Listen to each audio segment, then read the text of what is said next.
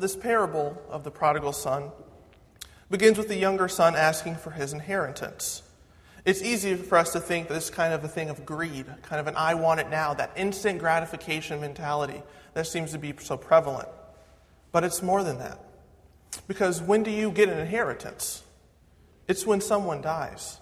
This wasn't just asking for money, this was saying, I don't care if you are alive. I don't care about our relationship. I don't care anything that we have built up. I don't care about the family. I don't care about seeing you every day or on the weekends or whenever. I just want the money. I want you out. I want to go my own way and be apart from you. Because after he got the inheritance, he left the land, didn't he? Not he didn't just leave his father, he left his brother, potentially a mother, the parable doesn't say. All of the friends that he would have had, everything. The greed, the money was more important than anything he had built. Any essence of relationship or community or friendship or love or family. It wasn't just greed, it was the dis- dissolution of what makes us human, of what brings us together. Now we know that the son then goes out and he wastes all this money that he so desperately wanted, and he hits absolute rock bottom. He was so hungry he wanted to eat what the pigs had. Now, if you don't know much about pigs, first thing you should know is they will eat anything. So we don't even know what they were being fed, but I guarantee you it was not top of the line. It wasn't organic, it wasn't from a nice cafe. It was bad stuff, probably. And he couldn't even have that. The pig, the vile creature that swallows in the mud. So, this is absolute rock bottom for this younger son. And his motivation for returning was probably survival at that point. Because the, the, uh, the conversation that he has with himself is, well, why should I go back? Because even the servants of my father have bread and enough to spare. He just wanted some of that bread. So I'm not going to tell you that the younger son's priorities were, oh, I, I want the family back. I think it was survival in this parable. And that's what it clearly shows like. So the son comes back and he asks for forgiveness, saying, Father, I have sinned against heaven and before you. I am no longer worthy to be called your son. Yet the father stops him right there. Because the son had rehearsed earlier in the parable to also say, hire, hire me back to work for you. He, he knew that this relationship between son and father was gone. He destroyed it. Let me just work for you and get enough to eat. Spare me that. But the father doesn't even let him get that far. He's welcomed back instantly. There's no thought, there's no give me a second to process. It's just complete and absolute joy. So the father dresses him with the robe and the ring and the sandals, and he throws a feast, a celebration. And he says the famous line For the son of mine was dead and is alive again. He was lost and is found. Now, it doesn't really matter for us, at least not in this, for why the son decided to return. All that matters is that he did want to return. Something brought him back home. Whether it was the hunger or something else, something brought him back home. And that was all the father wanted. He welcomed him back for whatever motivation the son had with open arms. Welcome back home, let's celebrate. There was no why, there's no how could you. It was just the pure love. Because the father so desperately wanted to renew the relationship that the son had willfully destroyed had chosen to dissolve. Now, a lot of attention for this parable is given to the younger son and sometimes to the father. But what about the brother? Now, I wanted to reread this portion for you of the parable and pay close attention. This is right after the younger brother returns. Now, his elder son was in the field, and when he came and approached the house, he heard music and dancing.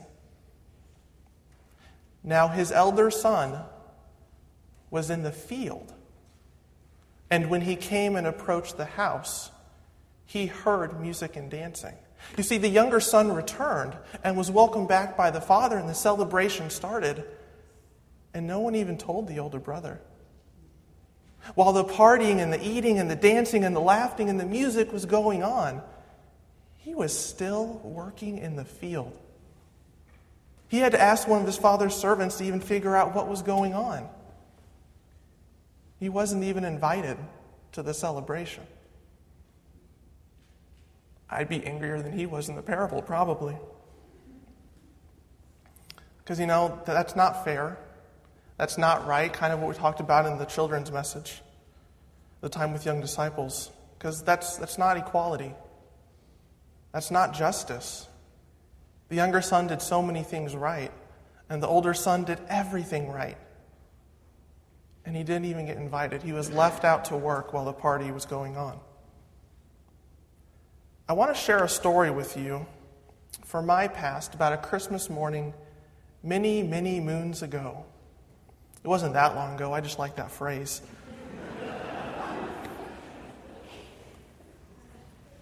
But it was a while ago. I, I, I, was three or four, so I was young. And I woke up on Christmas morning full of excitement. And I ran to the living room, which is where we had our Christmas tree. And I stopped on the way there to knock on my parents' door. You know, Mom, Dad, Christmas morning. Get up, get up, get up, get up, get up. There are presents to open.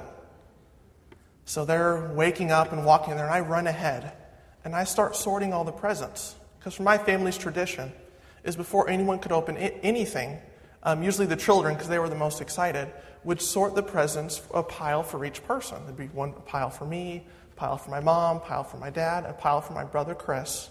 And then we'd all sit around the room by our piles and take turns opening while we all watch each other open. So I start separating the presents. I pick one up. Oh, that, that's for Chris. I'll put it over here. Oh, here's one for mom. I'll put it here. Oh, here's one for dad. Here's one for Chris. Here's one for Chris. Here's one for dad. Eh, oh, and that's just one for mom. I didn't have a single present. I started to cry. I mean, can you imagine a worse Christmas morning? Waking up, not only do I not have anything, but everyone around me had, had stuff. And my brother had a lot. So my parents come out and they see me just crying and they have no idea what's going on. But see, in my living room, we had the staircase that went to the upstairs where my brother's room was. And he was standing on the stairs looking down, having a fun time. It turned out that my brother woke up a couple hours earlier and hid all of my presents.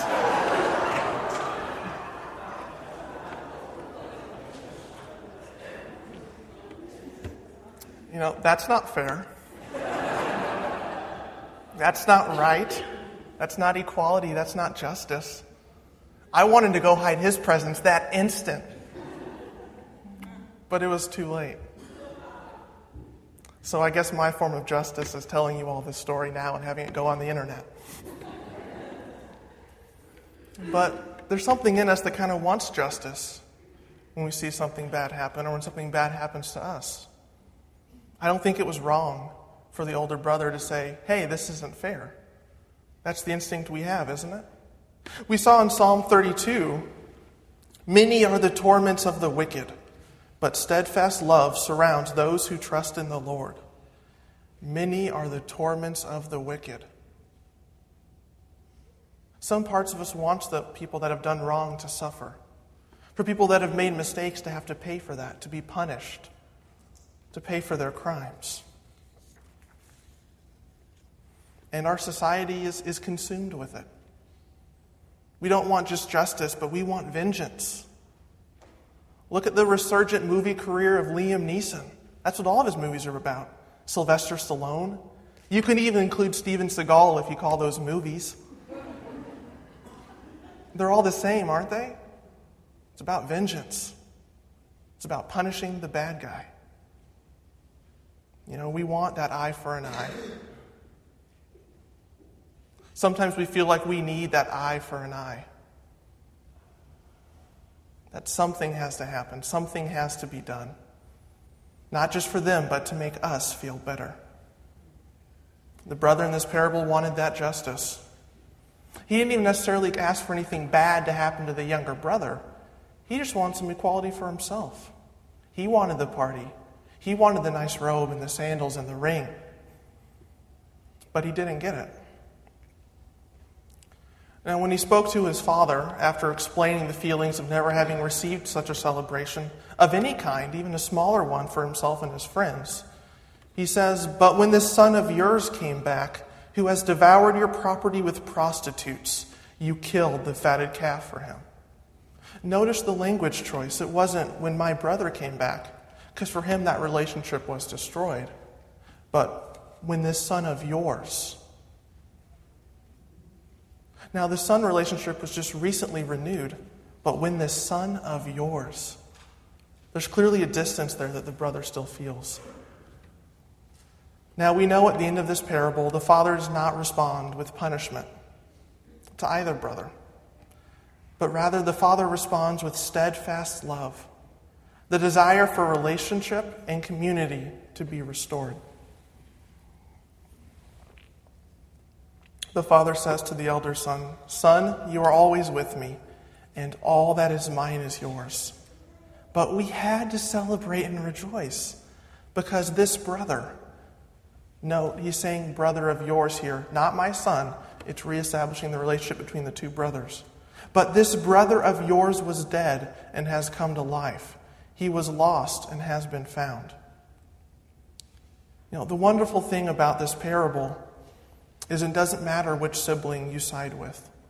It doesn't matter which one that you feel you are closer to. It doesn't matter whether you have made mistakes or you spent your time toiling in the fields. The steadfast love of our parent God is always there for you. If you have broken relationships and built walls instead of bridges, God's steadfast love surrounds you. If you have served the hungry or the homeless, God has not forgotten you. God's steadfast love surrounds you. If you suffer from addiction or depression, you're not alone. God's steadfast love surrounds you. If you sing in the choir, showing up early Sunday morning and I think Thursday evenings, but I know there's one during the week, God's steadfast love surrounds you. If you feel unworthy or ashamed, you are always welcome. God's steadfast love surrounds you. If you are an elder or a deacon, your work's not unnoticed. God's steadfast love surrounds you.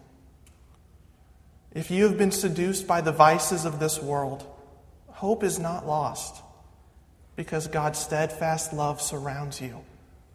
If you serve on committees or church mice or church staff, your work is needed and appreciated. God's steadfast love surrounds you. It doesn't matter where you come from or who you are. You're welcomed. You're loved. God rejoices at the sight of you. God's steadfast love surrounds each and every one of you. Amen.